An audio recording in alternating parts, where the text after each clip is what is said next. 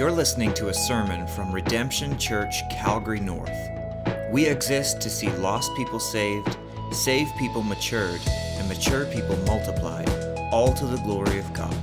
For more information, visit redemptioncalgarynorth.com. Well, good morning. It's good to come together again this morning and to study God's Word, to worship Him. I'm praying that Premier Kenney would see fit that we'll be able to gather maybe even as early again as next week. That would be a phenomenal thing. We're praying for that. And I'm praying as well that even through these days that we would, maybe as Canadians, we'd never take for granted again the blessing that it is to gather. And that maybe we wouldn't be so flippant about it in the future. And maybe that's part of what God is teaching us through these things. But it is good to come together to study God's Word. And we've been going through Romans 8. I thought it would be good just to even think about what is it that we've learned so far in Romans 8. Where are we at? We're kind of like midway through the text, kind of moving towards the end of it now. And where have we been and where are we going? Romans 8, 1-4 started off by telling us that there is no condemnation for those of us who are in Christ Jesus. Why? Because we're no longer under the law. Christ has fulfilled the law for us in His righteous life, and now we walk by the power of the Spirit, and we have life in Him. In verses 5-11, he described the characteristics of those who are in the Spirit. Those who are in the Spirit dwell on the things of the Spirit. They have life and peace. They walk in God's ways. And can now please God as a result of that. And they wait for their bodies to one day be resurrected. Verses 12-13 explain to us the way of sanctification, that by the power of the Spirit, we're able to put to death the deeds of the body, the deeds of the flesh. Verses 14-16 described how the Spirit testifies that we are the children of God. We know that we are the children of God. Why? Two things. We are able to cry out, Abba, Father. We're able to put to death the deeds of the body, and we're able to walk in the power of the Spirit. And then last week, we transitioned for all the incredible blessings that we receive through the Spirit, and he began to talk about the fact that there will be suffering in this life. Just as Christ suffered, so too will we suffer. And we find ourselves in this section where we see that there will be suffering and then glory. The Spirit is helping us through this time of suffering, then glory. It's important to remember that there is glory to come. And as we're going to look at verses 19-27 this morning, he's just going to explain more about the current suffering and how there is still glory to come, that there's hope for you and I as believers. Paul didn't want us to get caught unaware of the fact that you're going to have trouble in this life. You're going to have suffering in this life. It's not unnatural. It is something you should expect. But what? There's hope. There's hope. And so we need to be patient. Thinking about this patience, I don't know about you guys, but I can be impatient at times. There's this great quote of a preacher by the name of Phillips Brooks. He was known for his poise and his steadfastness. His intimate friends, however, knew that at times he suffered moments of frustration and irritability. One day, a friend saw him pacing the floor like a caged lion. "What is the trouble?" Dr. Brooks asked the friend. "The trouble is," he said, "that I'm in a hurry, but God isn't." And I think we can all relate to that, right? I'm in a hurry, but God isn't. And as we look at the groaning of this earth, the groaning that we have, there can be this like, hey, tomorrow, like right away is God, would you do this thing? Whatever we're asking, would you do it? But God's saying, not your will, but my will be done. Be patient, but know your hope is certain. This is what we're going to be looking at today. We're going to be reminded that the pain and the problems of this world may tarry, and that God doesn't seem to be in a hurry to change that. But one day it will all be changed. And so we need to wait with patience and with hope as we wait that day. So before we get into it, let me just pray for us one more time. Lord God, we're so thankful for your word today. God, we're praying, Lord, that you would just lead us and guide us. Lord, as we study your scriptures, Romans chapter 8, what an incredible chapter. Lord, as you reveal to us the incredible blessing of giving us your Spirit, which enables us to go through the difficulties in this world, which will lead to the glory to come. And Lord, as we get to the end of the chapter, we'll be reminded that nothing shall separate us from your love. God, thank you. Thank you that, Lord, because of Jesus Christ, we have hope today. Lord, I'm so thankful that as we gather in this unique way, Lord, that you know every heart, every mind this morning. You know exactly what we need to hear. And so, God, we're expecting that, Lord, your Spirit will help us and lead us, Lord, as we study today. Lord, we want to know you more. We want to love you better. So lead this preacher now, we pray. In Jesus' name, amen. So Romans chapter 8, we're going to look at verses 19 through 27. We'll read 18 through 27 just so we understand the whole context. So again, as I always say, I encourage you to find a Bible, look down at the Scriptures for yourself, find a pen, find a piece of paper, pull out your notes on your iPad, whatever you need to do, but let's learn together what God's Word has for us today. Verse 18, he says this, "For I consider that the sufferings of this present time are not worth comparing with the glory that is to be revealed to us. For the creation waits with eager longing for the revealing of the sons of God. For the creation was subjected to futility, not willingly, but because of him who subjected it, in hope that the creation itself will be set free from its bondage to corruption and obtain the freedom of the glory of the children of God. For we know that the whole creation has been groaning together in the pains of childbirth until now. And not only the creation, but we ourselves who have the first fruits of the Spirit groan inwardly as we wait eagerly for adoption as sons, the redemption of our bodies. For in this hope we were saved. Now hope that is seen is not hope, for who hopes for what he sees? But if we hope for what we do not see, we wait for it with patience. Likewise, the Spirit helps us in our weakness, for we do not know what to pray for as we ought, but the Spirit himself intercedes for us with groanings too deep for words. And he who searches hearts knows what is the mind of the Spirit, because the Spirit intercedes for the saints according to the will of God." Groanings. Groanings for things to change, for things to be different. We're not in heaven yet. As we talked about last Sunday, there will be suffering, and then there will be glory. Paul explains in this text that the longings experienced in this present time will be fulfilled. Three different longings we see in this text, three longings that will be fulfilled. The first is this: the curse will become creation. Curse becomes creation. As we look at, again, verse 19, we see it starts with the word "for." And again, as we've been studying the Word of God, we understand every time we see the word "for," we should look back. And so we understand that what he's saying now is an explanation based on what he has just said, that the sufferings of this present time are not worth comparing with the glory that is to be revealed to us.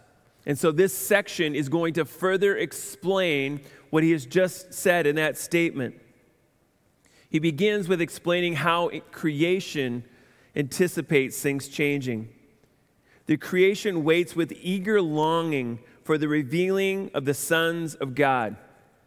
He's using, if you're into English, what we would call personification. He's giving human characteristics to inanimate objects. And Moo says this: Paul personifies the subhuman creation in order to convey to his readers a sense of the cosmic significance of both humanity's fall into sin and believers' restoration to glory. As we're going to see this morning as we study the text, our sin impacted the entire universe, but so too will the revealing of the sons of God. When the last day comes and all the saints are gathered together, creation will be changed. And so it is looking to that day. It says here that it looks with eager longing. It's an intense, desired expectation with a high confidence of fulfillment. In other words, it's ready, it's wanting it to come, it knows it will come. It's not a wishful thing, it knows it will come. Several commentators described it as this: somebody standing on tiptoes, right, stretching the neck, craning forward in order to able to see. That's what creation is doing. It is longing, it is looking, it is hoping that soon, one day, the sons of God will be revealed. What is Paul talking about here? That the sons of God would be revealed. Again, let's remember our context, verses 14 and 16. He talked about us being children of God, our being sons of God. And so there is a sense where it's an already but not yet, right?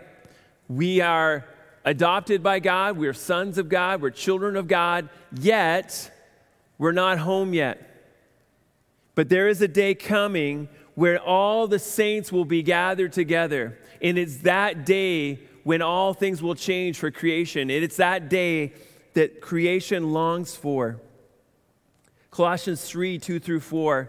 Set your mind on things that are above, not on things that are on earth. For you have died, and your life is hidden with Christ in God. When Christ, who is your life, appears, then you also will appear with him in glory. It's that day when Christ returns, when we will be with him forever. That's the day that creation is longing for. Why is it longing for this day? Why is it eagerly expecting this day? Verse 20 says, for the creation was subjected to futility. It was subjected to futility, not willingly, but because of him who subjected it. When we look around at the world around us, there is much to be in awe of, right? When you look at the world, as you watch maybe some of those different, nature shows, you just look at it, it's like, it's incredible. This is unbelievable what God has made. Psalm 19:1 says, the heavens declare the glory of God, and the sky above proclaims his handiwork. There is much to praise God for as we look at this creation. And yet, it's not the way it once was. I find it interesting that the more that scientists work, the more that scientists discover, they understand what the Bible says. That there was a time that things were perfect. How they would describe it is a most ordered possible state of the earth was at one time, and that things are winding down. And, of course, no one knows when things will ultimately be wound down. Scientists are looking into these things. But the Scripture explains it all. That there was a time when God looked down on the earth, and what did he say? It is good. With every day that he created, he would, at the end of that day, he would proclaim, and it was good. And creation had no problems. It functioned as it should have. But then what happened? Sin came into the world. And as a result of that, the curse came. And with that, futility. Let's just be reminded of what happened with the curse. Genesis 3:14. The Lord God said to the serpent, because you have done this, cursed are you above all livestock and above all the beasts of the field. On your belly you shall go, and dust you shall eat all the days of your life. All of creation, all living beings were impacted as a result of sin coming into this earth. And the serpent was said to be cursed above all, meaning what? All had been cursed. But not just the animals. Genesis 3:17-19 tells us this.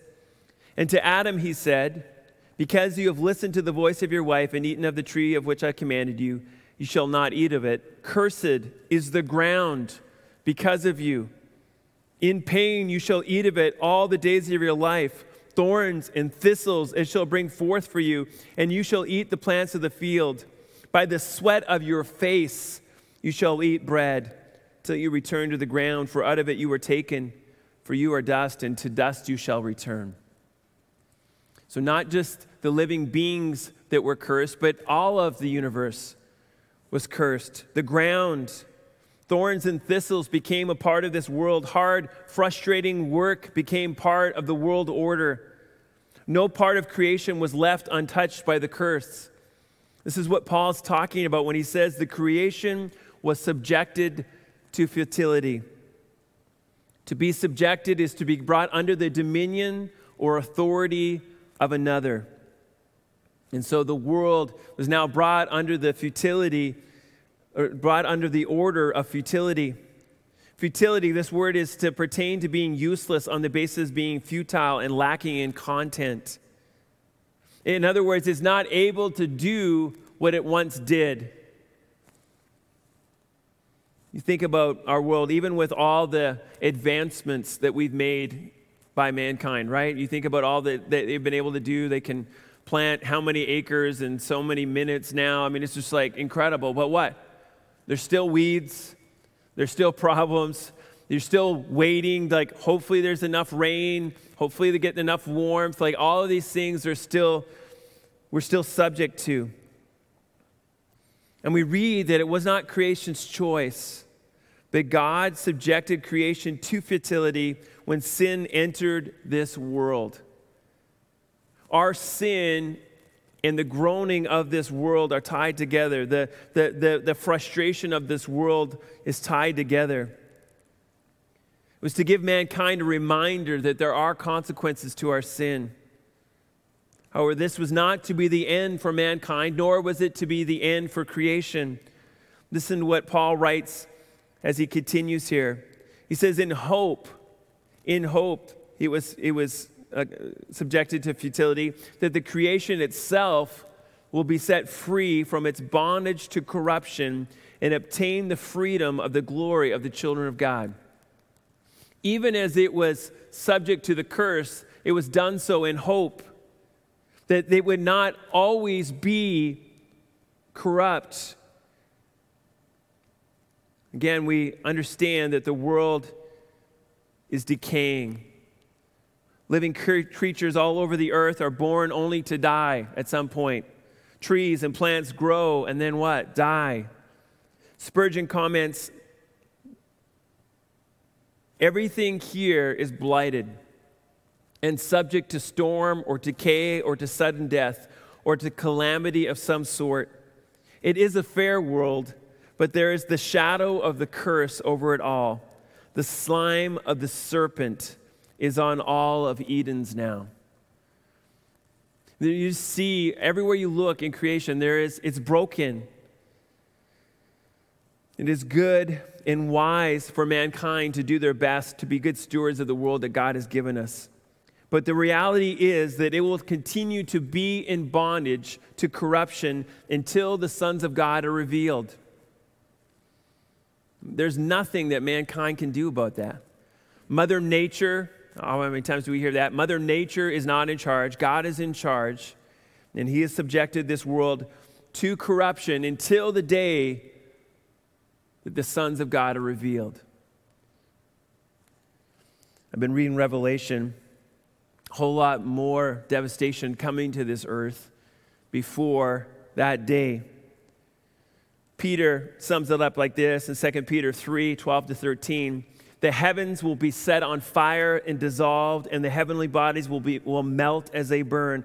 But according to His promise, we are waiting for new heavens and a new earth in which righteousness dwells. God will make a new thing. There will be a new creation. This which is corrupt will become perfect once again. It is on this day where all things will be made new. The day when the sons of God are revealed. 1 John 3:2 says this, Beloved, we are God's children now, and what will be has not yet appeared. But we know that when He appears, we shall be like Him, because we shall see Him as He is. This is the day that creation is longing for. Verse 22, For we know that the whole creation has been groaning together in the pains of childbirth until now. From the day of the curse, right up until when Paul wrote and right through to today, this whole creation has been groaning. And it says here that it's the pains of childbirth. When you think about the pains of childbirth. Think about things like earthquakes, hurricanes, tornadoes, volcanoes, famines and droughts, flooding, wildfires, swings of extreme temperatures. They're all birth pains. They all remind us that we're not home yet, that this world is broken. I was thinking about our context here in the tundra of Canada and how we have just a little bit of a glimpse of the already not yet. And when you think about January, right, what this province looks like, I remember flying out for the first time out of Edmonton. I was 18 or whatever, and I remember flying out and looking down in January and thinking, how did this place ever get settled? It's like barren wasteland, right? And you're just like, is there ever going to be any hope when it's like minus 40 and right? But what? Spring comes. And then all of a sudden, it's like this miraculous thing where everything starts turning green. The farmers go out and they plant their fields, and by August, it's like incredible. But then what? We're reminded that we're not there yet. The fall comes, the winter hits again, and there's going to be this cycle till the day that Christ returns. And we will finally be revealed as his children.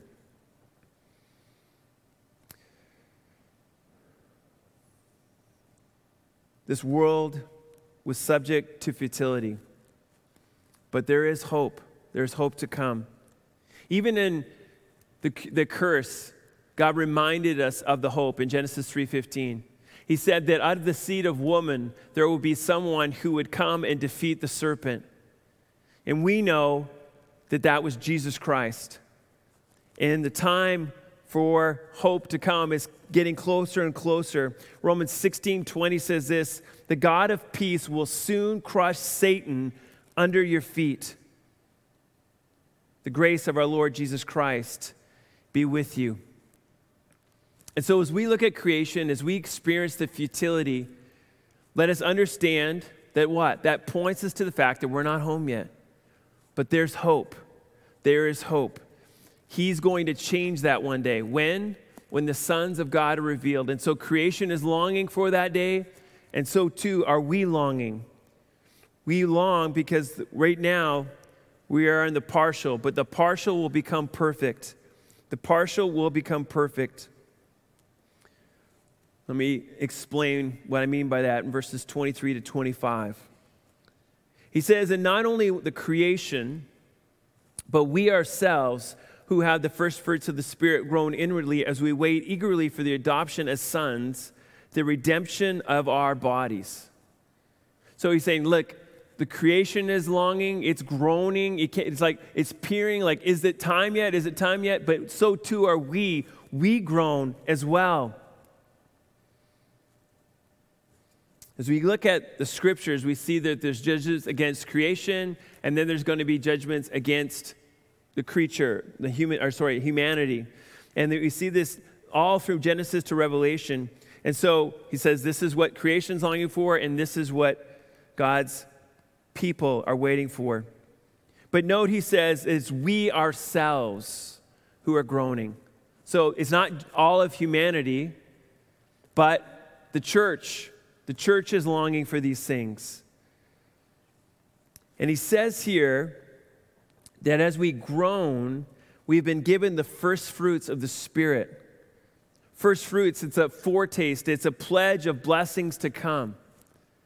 You and I, as we've been learning from verses 1 through 17 of chapter 8, we've been given the Spirit of God. And that is a foretaste of what is to come. It is a blessing for all God's children. Paul puts it like this in Ephesians 1:13 and 14. "In him, you also, when you heard the word of truth, the gospel of your salvation, and believed in him, were sealed with the promised Holy Spirit, who is the guarantee of our inheritance until we acquire possession of it, to the praise of his glory." This morning, we have confidence in the fact that we are going to see our bodies redeemed one day. Why? Because we've been given the Spirit of God. And because we have the Spirit living within us, we have confidence that we are going to get home. As I've been thinking about this text this week, it's like verses 14 through 17 there, talking about our adoption. It's like the legal papers are in. You are his children, but what? You're not home yet. It'd be like a child who's getting adopted from Uganda, and you're going to bring them here to Canada, and it's all the legal stuff is done, but he still has to get home yet, right? Still has to fly over and be here. In the same way, we're adopted, but we're not home yet. And so it says what? We groan inwardly as we wait eagerly for adoption as sons. Groaning and longing are a good thing. You should groan and long in this earth. If you're not groaning and longing, that could be a problem. If you're content in this world that is cursed, if we're not bothered by our tendency to sin against a holy God, if we're not bothered by the suffering we see in the lives of so many in this world, if we're not longing to finally be in the presence of Abba Father, if we do not find ourselves lamenting sin's impact, then perhaps this earth is more home than it should be. You understand what I'm saying by that? Like you should feel uncomfortable in this world. You should be longing, you should be hoping for something that's not here yet. We should be bothered, and it is a good thing to be reminded that there's still more to come. Boa puts it like this: how many Christians' hearts break over the tragedy and despair present in the lives of so many in our world? We, even the church, have so effectively distanced ourselves from the groaning of the creation that we forget that we live in the midst of a curse. It is as if we have taken the anesthesia intended for the mother laboring to give birth in the next room. The results of the curse are in our very presence, but we fail to hear it. Any believer who does not groan inwardly and wait eagerly for his or her adoption has a shallow understanding of the present condition and future hope God has provided for his children.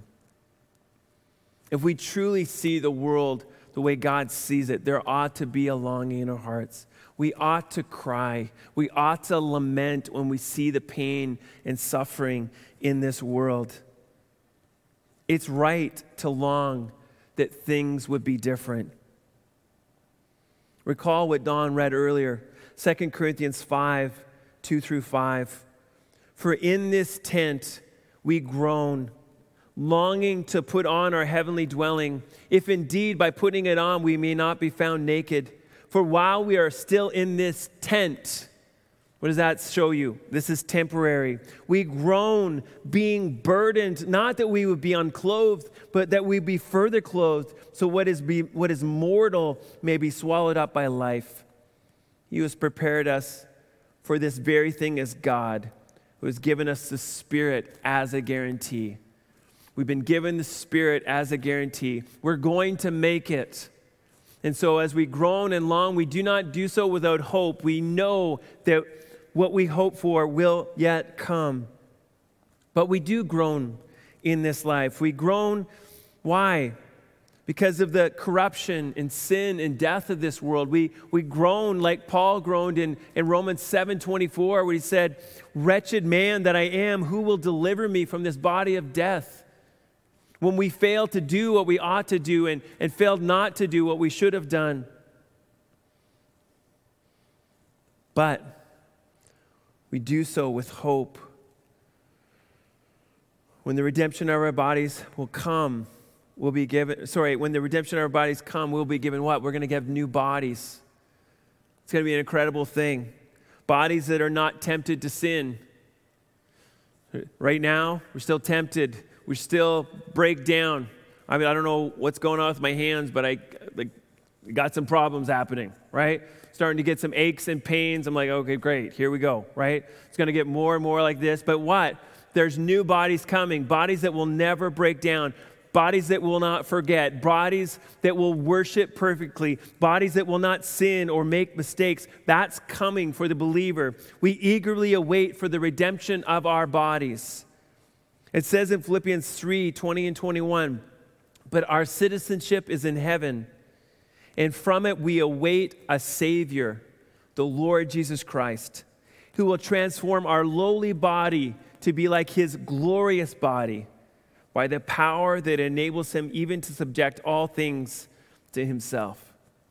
What an incredible day that will be. To be in his presence will mean that we need to be as him, and he will make that happen. And then he says this in verse 24, for in this hope we were saved.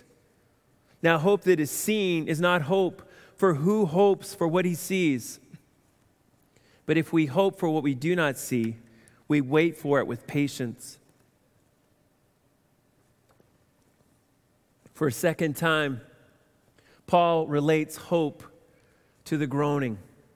Yes, we groan, but there's hope. The groaning is not eternal. It will not be the case for creation, and it will not be the case for Christ's church. Our groaning will not be eternal. Hope is eternal. A change is coming. In this life, we will have struggles and pain. We'll have disappointments and hurt, but we do not put our hope in the things of this world and in our present circumstances. We hope for that which we do not see, the glory to come, the future redemption of our bodies. This morning, if you feel overwhelmed by sorrow, pain, and struggles of this life, remember our hope is in that which we cannot see. Suffering, then glory. It is certain. It is coming. Persevere. Wait for it with patience, he says here. Our hope is not wishful thinking. It is confident expectation. God has given us his Spirit, and he's given us his word, and so we wait with patience for the redemption of our bodies. Paul wants us to understand that in this world we will have trouble. He wants us to be prepared so that we will not lose heart or become disillusioned. Moo put it like this: the attitude of patient endurance is one that is frequently required of Christians undergoing trials as they await the climax of God's salvation for them.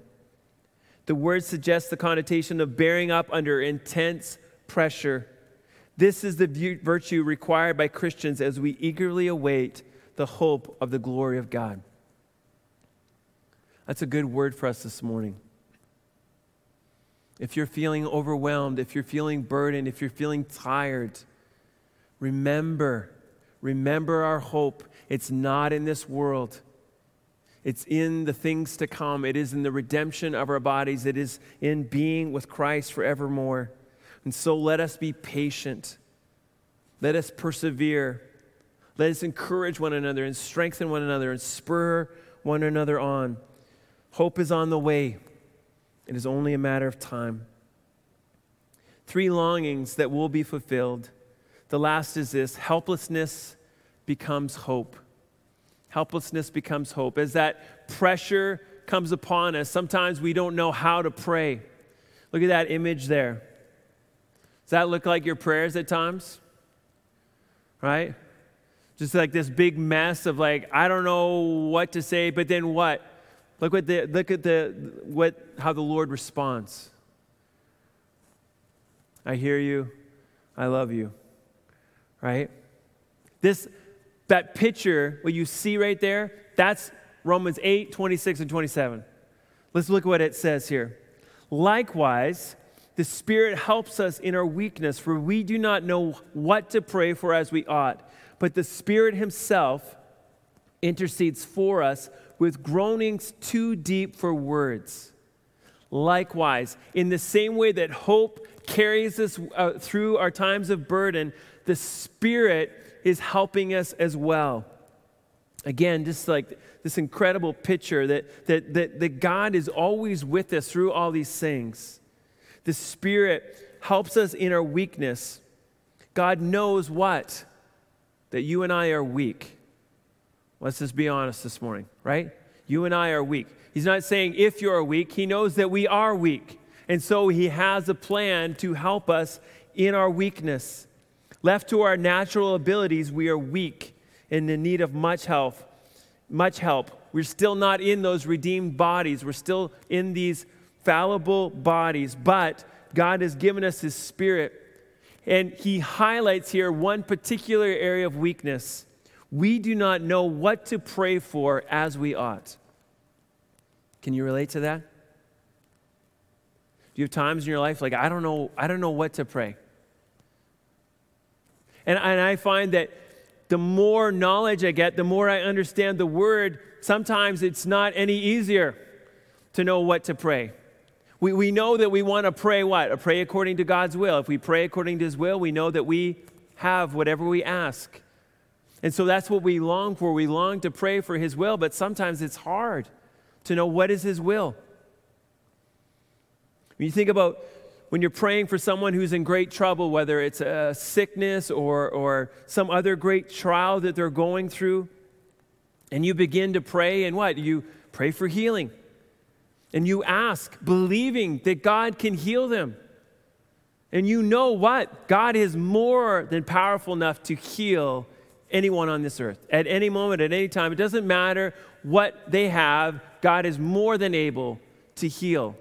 And so you pray for that. But I don't know about you, but then what? Kind of in the back of my mind, I'm like, well, but sometimes he doesn't. Sometimes it's not his will to heal. And so then I go off on another whole trajectory and say, okay, Lord, but if you don't do that, and I know you can, but if you chose not to do that, Lord, would you sustain them through this trial? Will you help them? Will you comfort them? Will you guide them through this trial? Strengthen them for whatever you're asking them to go through in this trial, in this tribulation. Sometimes, I don't know about you, but the pain in your own life can be so great, you don't even know what to say. People will come on like, how can I pray for you? And you're like, I don't even know. That's how great the pain and the suffering is in your life. And you're just wrestling and you're crying out to God, but the words are tough to find. And you feel so alone in those moments. You're like, I don't even know. But guess what? God knows. God knows what is the right thing to pray. And so in your weakness, listen to what it says here. The Spirit himself intercedes for us with groanings too deep for words. It's an incredible thing here. I don't know about you, but this should be like, just as knowing that God is the one in charge of changing a person's heart when we do evangelism. This has encouraged my heart this week that when I pray, I can't mess it up. Right? So I don't need to go in all tentative like, oh, I hope I don't say something wrong or pray something, that it's not God's will and he has to like, well, you prayed for it. I guess I got to give it to you now. And like, that's not how this works. For God's children, when we're praying, we're crying out, the Spirit himself intercedes for us with groanings too deep for words. To intercede is to pray. It is to go to God the Father on our behalf. As he does so, we're told that he does so with groanings too deep for words. In other words, even the Spirit of God is longing that things will change, that this world will be made right, that his kingdom would come, that his will be done on this earth as it is in heaven. And so the Spirit communicates to the Father on our behalf without using words. Stott says this, the Holy Spirit identifies with our groans, with the pain of the world and the church, and shares in the longing for the final freedom of both. We and he groan together. I want you to note here, just because there's been a lot of teaching in the church over the years, it is the Spirit that is doing the groaning. Not you or I. It's not some kind of language that's going on here. In fact, it's saying it's nothing to do with words. There is this groaning that is a mystery I mean, let's just be honest. Anytime that you and I start thinking about how the Trinity works, it's a little bit like makes our ears start to smoke, right? Because we're just like, how does this all work? But we accept it by faith that as we're crying out to God, that the Spirit himself is interceding for us. And it says in verse 27, and he who searches hearts knows what is the mind of the Spirit, because the Spirit intercedes for the saints according to the will of God. And so as the Spirit is crying out, the Father, that's who searches hearts, knows and knows what is the mind of the Spirit. The Father hears what the Spirit is saying. Moo puts it like this: God who sees the inner being of people where the indwelling Spirit's ministry intersection takes place knows, acknowledges, and responds to those intentions of the Spirit that are expressed in his prayers on our behalf. And so the Father hears the groanings of the Spirit and answers accordingly. That's a good thing. Again, as I said earlier, throughout the New Testament, we're told to pray according to the will of God. And as we cry out to him, we can be confident that the Spirit is praying according to the will of God. In just a couple weeks, we're going to look at Romans 8:34, but just glance down there as well. Look at that. Who is to condemn? Christ Jesus is the one who died. More than that, who was raised, who is the right hand of God, who is what? Indeed, interceding for us. And so in heaven, at the right hand of the Father, you got Jesus interceding on our behalf. And now here on this earth, the Spirit indwells us and is crying out to the Father on our behalf. How incredible is that? Like, how does that not get you fired up? God is so good. Why am I confident that one day my body will be redeemed, that I will be with the Father? Why am I confident? Because it's not really about me. The Father, the Son, and the Spirit are all working together to make sure that I get to that day. It's an incredible, incredible thing. It's not about our strength. It's about an incredible God who helps us in our weakness and ensures us that we will make it to the day when our bodies will be redeemed. Even as the Spirit cries out, we see what he's doing even in this life. And we just peek ahead a little bit to next week. One of the more famous verses in the Bible we read in Romans 8:28. And we know, this is right after this, what we've just read. And we know that for those who love God, all things work together for good, for those who are called according to his purpose. And so for whatever we're going through at that moment, as we're crying out to God and praying, the Spirit has his way as he cries out to the Father. And whatever is happening in your life is being used for good, for the glory of God, for your good, for the glory of God. And as we'll see, ultimately that means that we might be conformed into the image of Christ. And one day, down to verse 30, we will be glorified. The end is sure if you're in Christ Jesus today. Three longings that will be fulfilled. The curse will become creation. There's going to be a new heavens and a new earth, and the whole of creation is longing for that day. The partial will become perfect. We are his children, but we're not home yet. But we're going to be there someday, and we'll be given new bodies. And in our current hopelessness, in our weakness, there becomes hope. Why? Because the Father, the Son, and the Spirit are working in unity for our good and for God's glory. I close with a quote by C.S. Lewis. He says this: most people, if they had really learned to look into their own hearts, would know that they do want, and want acutely, something that cannot be had in this world. There are all sorts of things in this world that offer to give it so that offer to give it to you, but they never quite keep their promise. If I find in myself a desire which no experience in this world can satisfy, the most probable explanation is that I was not made for this world, but for another world. Lewis continues, probably earthly pleasures were never meant to satisfy, but only to arouse, to suggest the real thing. If that is so, I must take care, on the one hand, never to despise or to be unthankful for the earthly blessings, and on the other, never to mistake them for the something else of which they are only a copy or an echo or mirage. I must keep alive in myself the desire of my true country, which I shall not find till after death. I must never let it get snowed under or turned aside.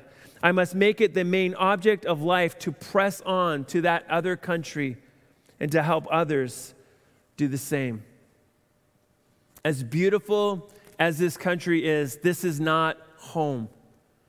We're pressing on to the next country where every longing will be fulfilled. And as we do so, we're telling as many people as possible that they too can go to another country. Well, there'll be no more suffering, but only glory. As we cry out to the Father, we do not know what to pray. The Father says this, I know, I love you. We're almost home. Let's pray. Lord God, we're so thankful for your word. Lord, as I think about this text and just the love that is shown to us, Lord, that you would show us these things, that you would know that we would begin to wonder if there really is hope when we see creation falling apart around us, when we see our own lives and the struggles and the trials that we have in this life. God, you want us to know and to remember that there's hope coming, that the suffering and the groaning of this life is only temporary, but glory is eternal. Lord, thank you that you've given us your Spirit to help us, to lead us, to guide us, to pray on our behalf when we do not know what to pray. Lord, you are such a good and loving God. Lord, we pray that as we go through this coming week, that Lord, as we see the problems in this world, we would remember that they are just birth pains, that hope is coming. When we struggle in this life, may we remember that this is just temporary. Hope is coming. Lord, would you use us in this coming week to show this world that there is hope to come for all who would place their hope in Jesus Christ. It's in your name we pray. Amen. Thanks for listening to this sermon from Redemption Church, Calgary North. For more information about our church, visit redemptioncalgarynorth.com.